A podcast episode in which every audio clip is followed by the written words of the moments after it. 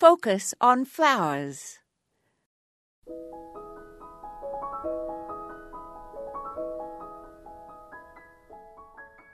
In the days when there were great estates with full time gardeners, weeding was not much of a concern for garden owners.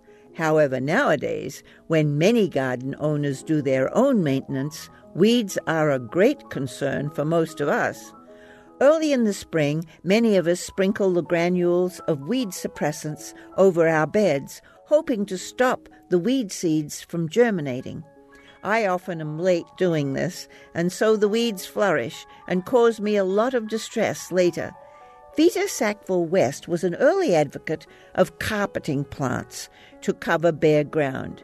She wrote during the 1950s that a great secret of good gardening lies in covering every patch of the ground with some suitable carpeter. We call the plants she called carpeters ground covers today hostas, perennial geraniums, ajuga, lamb's ears, low growing catmint, sedums, and so on. Beware of invasive plants such as snow in summer, English ivy, and vinca.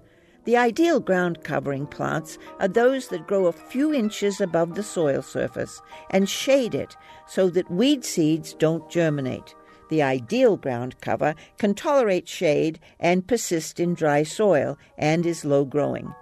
Taller plants that grow closely together in swathes can, of course, also stifle weeds. This is Moya Andrews, and today we focused on carpeting plants.